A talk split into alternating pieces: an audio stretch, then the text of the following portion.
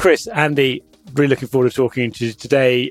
Chris, it's your first time on the Instech podcast, but Andy is an expert. I think, Andy, actually, you hold the record for the most number of appearances on the Instech podcast. I think you're coming up to number five in different guises. So you were founded back in 2013 out of Bristol University, where both of you were studying for a PhD. And uh, I know where your office is still today. You're providing now global flood tools to insurance and a number of other industries. We're going to hear a bit more about that as we go. So insurers are pricing, and then generally people are using your flood models to manage risks. And I believe you've now got 45 people with you. So you've been going 10 years, you've got a substantive business now. Congratulations on making it through that kind of early challenge of a, a startup going to a scale up. You had close to a thousand people listen to the episode, Andy, that we did with you and Ollie back in 130. So that makes you in our top 25% of popular podcasts. So that's the challenge for both of you today. Chris, Andy, welcome. Thanks, Matt. Thank you. Did I miss anything in that initial overview for the company? I don't think so. It was, it was a nice way to summarize the last decade of our lives. I can't quite believe it's been five times on here. People will think I'm a complete narcissist. Chris, don't say anything. I was going to say that won't be a surprise to anyone on the team here, but well, it's yeah, as you said, ten years. It's something. It's something of a milestone. And how does Fathom look today from when you had the idea back in 2013? I'd love to say we had some kind of grand vision, but we really didn't. I mean, we just kind of started out. It was something that was, I think, a bit of fun. Really, see if we can build some models and sell them. I can't quite believe actually that the, the talent we have now in the company that is something that uh, I did not envisage. And it's a real pleasure working with such great people day to day. And I think that the technology as well is just so fundamentally different now. I think we've made much more progress than we thought. Maybe the nicest thing about where we are right now is that the fundamentals are still the same. We're still science led. We still publish everything in peer reviewed journals. And we're really just still trying to build better flood models. Actually, it is the fact that we've stayed true to that focus on the science that's helped us to recruit such a strong team is why we have some really great scientists who who kind of approach us looking to make that shift from academia into industry because they want to see their research actually applied.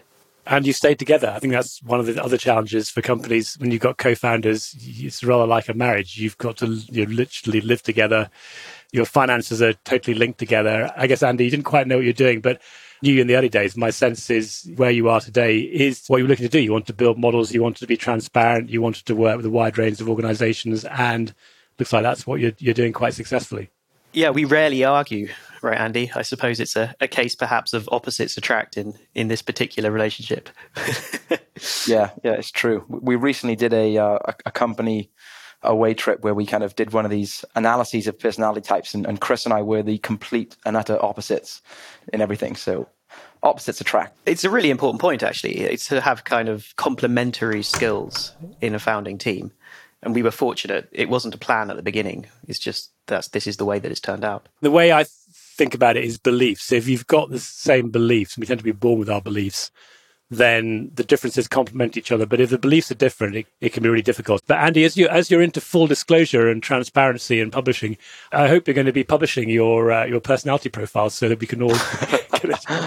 I don't think it'll take it'll surprise anyone. As I said at the start, I'm a complete narcissist. So. Yeah, Andy's a narcissist and I'm a robot, apparently, according to this. well, let's get on with what we're here for. What is the actual problem that they're paying you money to solve? Fundamentally people are trying to understand risk on the ground. And for, for pricing, that's to understand at a location level what the hazard looks like.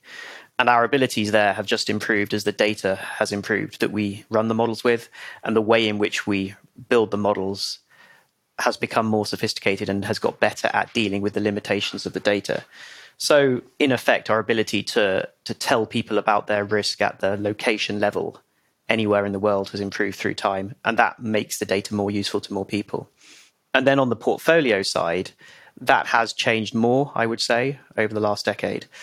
Flood models are really challenging to turn into catastrophe models because of the granularity of the data. One of the things that we're doing that's perhaps a little bit different and is a, is one of the reasons why it's taken us a little time to get to the real portfolio management side of things is that we're trying to evidence every step of the way to a flood catastrophe model. Welcome or welcome back. Matthew Grant here. And if you've made it this far, then you're probably intrigued by how people are assessing flood risk these days. As you probably guessed, we are big supporters of what Fathom is doing, and we're delighted to have Andy, Chris, and their colleagues as members of Instech. Well, if you aren't familiar with what we're up to, hang in to the end and I'll explain a little bit more about how we might be able to help you, whether you work for an insurance organization or have some technology you want the world to know about. And you can also find more www.instech.co. Before we go back to Chris, we may get a bit technical in a couple of places, but hang in there. I'll be jumping in occasionally to reflect on what Chris and Andy are saying, or if I'm not sure, I'll ask them to explain. Well, after all, do you know what a hydrological model is? Now, back to Chris. We've done some really nice work recently, started by Ollie Wing, and we've had another paper just recently published by a PhD student that we're sponsoring called Gaia Olcese that looks at our ability to capture sort of the spatial patterning of flood events around the world using hydrological models and the fact that you can actually do that reasonably well. But it takes time to work through that process. It takes time to put that science through peer review and then turn that into product. And I think that's that's one of our big focuses at the moment. And, Chris, you mentioned hydrological models in there. Mm. For those that don't understand what those mean, what would be a sort of layperson's way of describing those? Well, in in our use case, it's turning rainfall into river flow. That's the basic job of a hydrological model in the context of flood. And the problem with hydrological models and rainfall data is that it's very difficult to drive a detailed flood model with them directly for various technical reasons. But what we've shown that you can do and what these models can do is capture the spatial patterns of flooding. So they're not very good at telling you exactly how much water is going to fall in any one place. But what they are good at telling you is that if place A is flooding, then place B is also quite likely to be flooding at the same time. The hydrological model can capture that in much the same way as gauges on a river can capture that. And when we know that and we prove that, we can then extend that to parts of the world that you don't have gauges.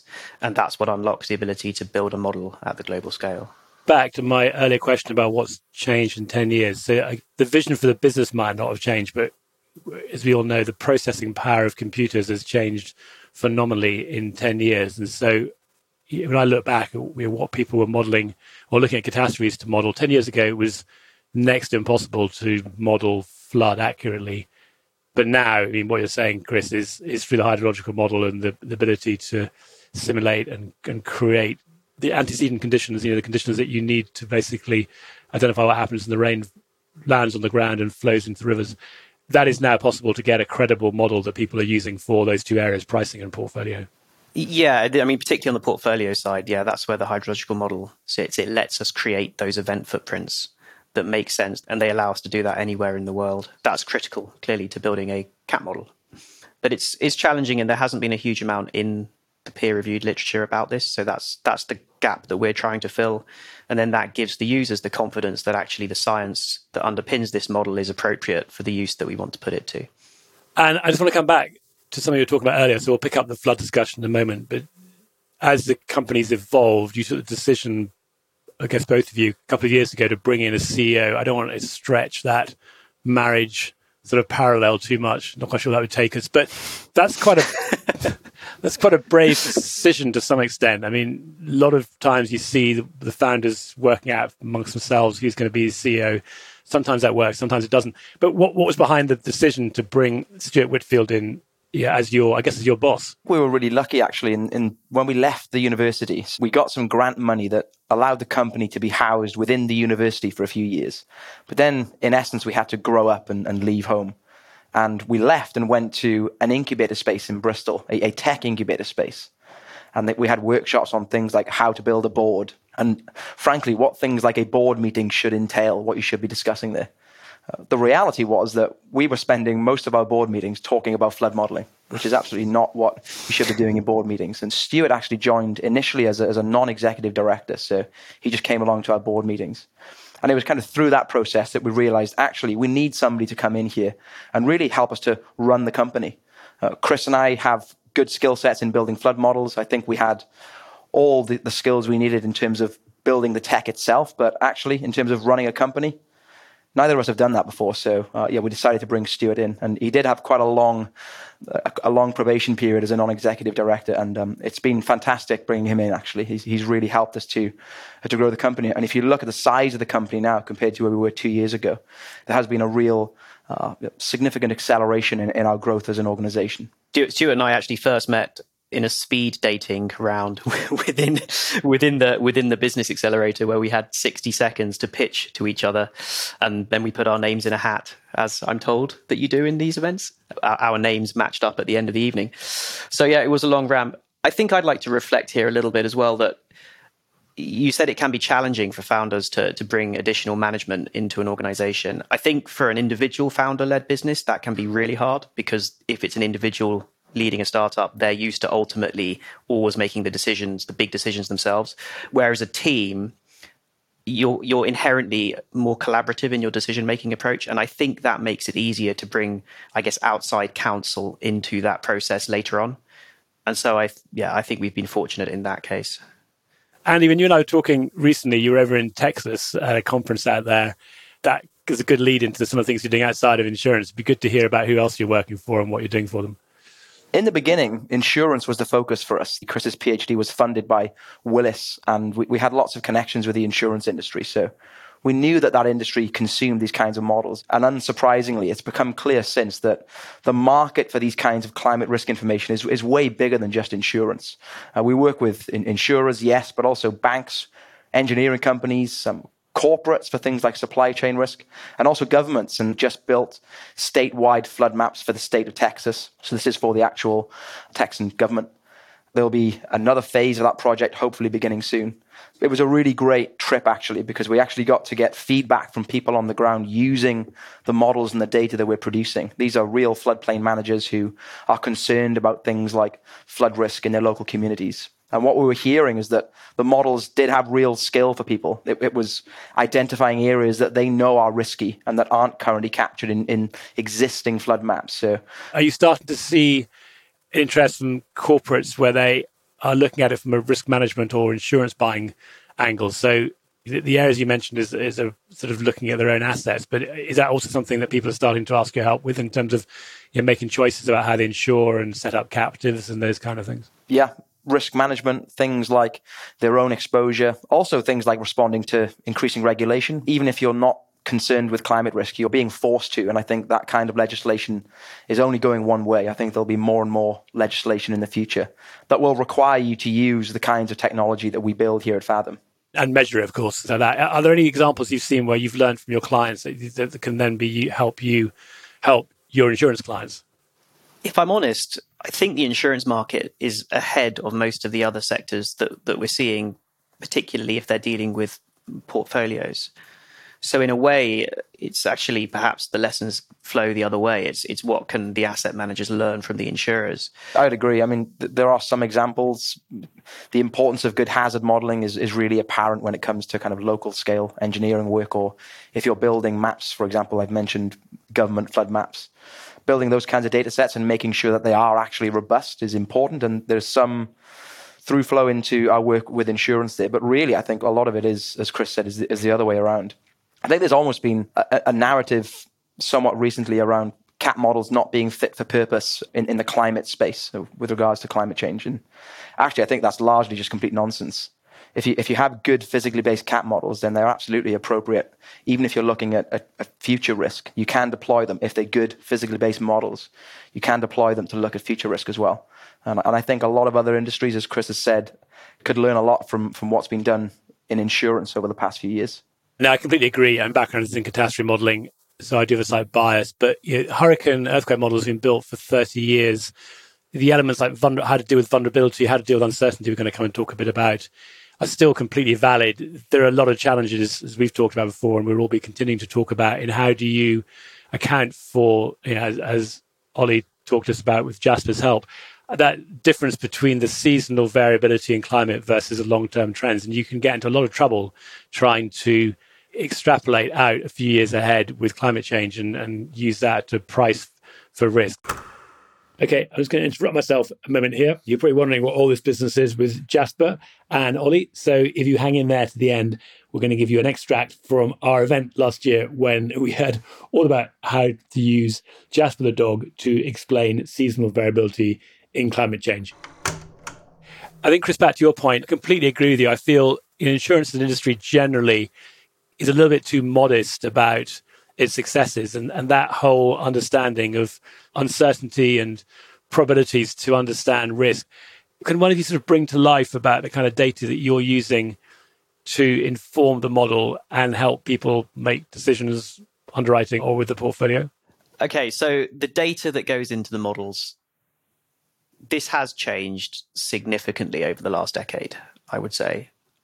If we're talking about modeling at the global scale, probably the single biggest change that we've seen over the last few years is the release of the new European Space Agency Copernicus elevation dataset, sort of eight years ago now, I think. And it's by far the biggest step that we've seen for raw data availability for the whole planet since the shuttle mission around the year 2000.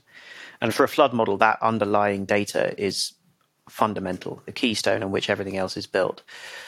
Now, you have to do a lot of work to that data to take it from its raw form into something that's appropriate for a flood model. And all of the things that we've learned over the last 20 years working with the space, the shuttle radar data can now be applied to this next generation because it's also a radar product. It's just more finely resolved, higher accuracy. And so that has significantly improved things. But the availability of river gauge data around the planet has increased significantly. And there's been a big movement within hydrology towards sort of big data style analyses that's trying to pool this data from around the world. That's true of river data, it's true of rainfall data. And then the sort of statistical learning methods that the entire industry and the academic research space are starting to apply to these data have unlocked an awful lot of, I think, predictive capability and ability to model in spaces that aren't gauged and aren't observed. And, and bringing these things together has really helped us to to improve what the models can do. Data, the European satellite data is free, but you've got a little work to process it. But what about the sensor data? So how is that data being available? Is there a like an open source data stream, for want of a better word, that you can go to, or does that depend upon the willingness of different countries or property owners to make available that data? Typically, the academic community that have worked to pool this data is challenging because some countries and some organizations will have different levels of capability to share data. It depends on the, the kind of legal systems in, involved in each country. And so, you know, it's not usually possible to get access to raw data all over the planet. You can often only get access to, say, summary statistics. But there have been some fantastic projects that have tried to pool as much of this data and make it available. And then you have to think of smart ways to use the data that is available. This is where the academic ties that we have become really valuable because they allow us to work with people and, and access some of this data that's not necessarily easy for everybody to get access to. And there's tit for tat here. A lot of industry organizations, commercial organizations, not just in our space, but in, in many spaces, like to to take from academia. And I think you get a lot more back if you try and contribute as much as you take. It makes these collaborations genuinely two way, and people then are much more willing to involve you in grants and projects that, that get you access to this data. And so the academic angle that we talk about a lot, it isn't just a nice thing to do. It has a very strong business rationale as well. And part of that rationale is having access to data ahead of potentially other organizations one of the differences in the data that we produce is that they are based on physically based models. So if you look under the hood at what we do here at Fathom, we, we build models that really do represent the physics of flooding. So we're representing how water flows across the Earth's surface and how water flows within river channels. We're building real physical models using some really old maths going back to the 1800s, but in, in new ways, and we're applying these models at larger scales. So I think that's a big differentiation between what's been possible in the past and what we're doing now. And let's talk a bit about uncertainty because this is another area that you are very open about communicating and advising people on. But as anybody who's at all sort of sophisticated in analytics or spent time looking at models understands, you can't rely on a single answer to make a decision. And in fact, often the skill of a good underwriter is dealing with uncertainty and making decisions around uncertainty. How is Fathom do you both reveal the uncertainty, but reveal it in a way that doesn't undermine confidence in the model and helps people make decisions as opposed to so much uncertainty. I can't do anything. The point at which we start with this process is the peer review process. As I say, we try and put the methods that we use and then ultimately the models that we use through a process of peer review. And that forces you far more than a typical white paper, for example, to be explicit about what's working and what isn't working and where the model is weak and where it's strong. And having an honest conversation about if we drill down a little bit more on that, we know that certain components of a model drive uncertainty more than others. For example, in a hazard model for flood, we know that the terrain data, so you can start to just shoot for ever increasing resolution in your elevation model. And that helps to a point, but then other parts of uncertainty in the model will start to dominate. I think ultimately it comes down to trying to provide users with a qualitative but sort of expert elicitation type view of how how good do we think our model is in this location relative to other areas and that's something that we do provide with our data. So we provide a metadata layer that attempts to distill our view of how well the model is working in any given location. So, how well do we think the hydrology is captured in this area? How good's the terrain data? Do the climate models agree or disagree hugely in this area, etc.? And that's something that can be useful to users to get a sense of, okay, the model is more robust in this area than in that area. Well, just with regards to uncertainty, we do, we do try and convey this to our clients, as Chris has said. Uh, you mentioned papers. There was a really good one published last week, actually, in conjunction with the US Army Corps of Engineers. And the paper showed that uh, when it, you compare two flood models, so models built at local scales by the Army Corps and Fathom's models, neither model was the best model all the time. And this is a really nice conclusion, and it is something that we've advocated for a long time. And that is that you shouldn't rely solely on Fathom's models. In an ideal world, what you'll do is you'll use multi models. That's what we should be doing here. The climate modelers all use multi models. The weather forecasters all use multi models. The cat modelers should use multi models. And the trick is knowing how to use each model and don't just simply take an average of all of them equally. You've got to understand the, as you said, Andy, you know, some are better than other places. Anyway, a whole other topic we could get into. But it, it did lead on to the my next question, which is around partnerships and collaboration. So we're delighted to run an event with you and Reask that are building a tropical cyclone model. As you look at the strategy of the company, how do you think about collaboration and what it does for you? And actually, maybe even more importantly, what does it do for your clients? Well, I think at Fathom, we, we like to think we're pretty good at building flood models, but we're, we're aware of our gaps and we know that we're not experts in building tropical cyclone models, for example. And we're not afraid of bringing in our expertise and partnering with other organizations where we need to. Tropical cyclone modeling itself is actually a component of flood models in many ways. It drives extreme precipitation in lots of parts of the world. It drives storm surges in places like the US but correlation is also important. We need to correlate these models, and that's something that's been mentioned to us by our clients for a few years now. They're asking for correlated wind flood models. As I mentioned, we're not experts in building TC models. We actually spent a bunch of time engaging with lots of people in the market, asking them their opinions on who they thought we should partner with. And, and Reask was a name that, that came up constantly. So that's why that partnership's emerged. And I don't think it'll be the last. There'll be other gaps that we fill by partnering with other experts in other industries as well. And TC, of course, is uh, tropical cyclone.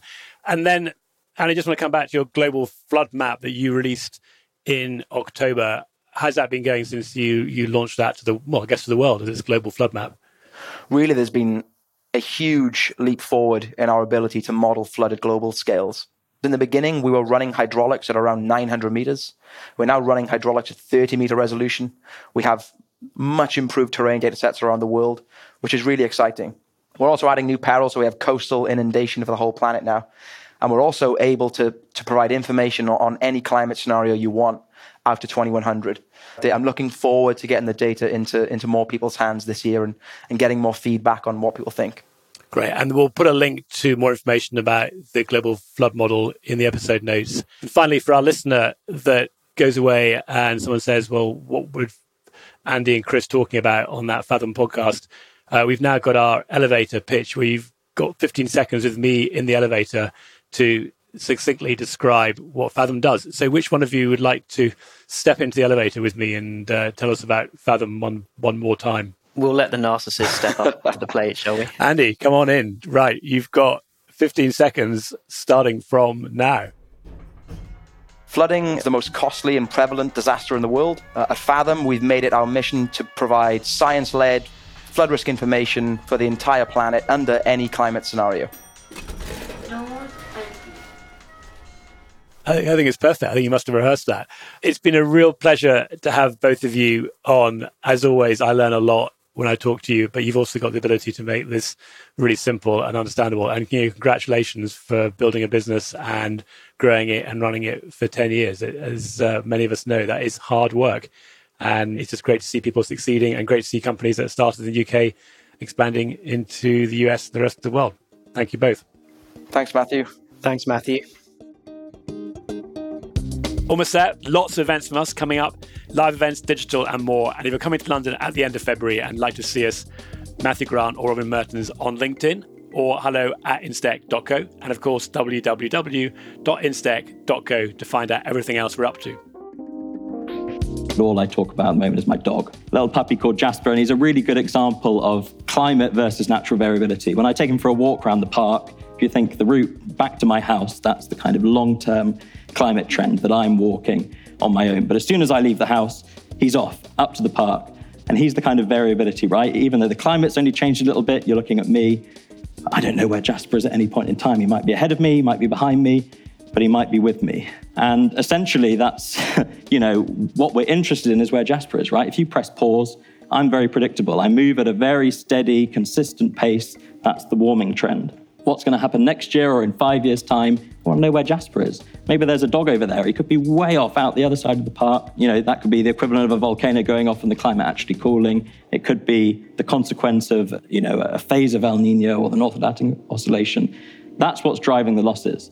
And so even the newest tools right now are really only starting to identify where I am on my walk, and they have no clue where Jasper is. And so one of the big things that we're hoping to address with Reask is, at least in the short term, start to try and nail down that natural variability.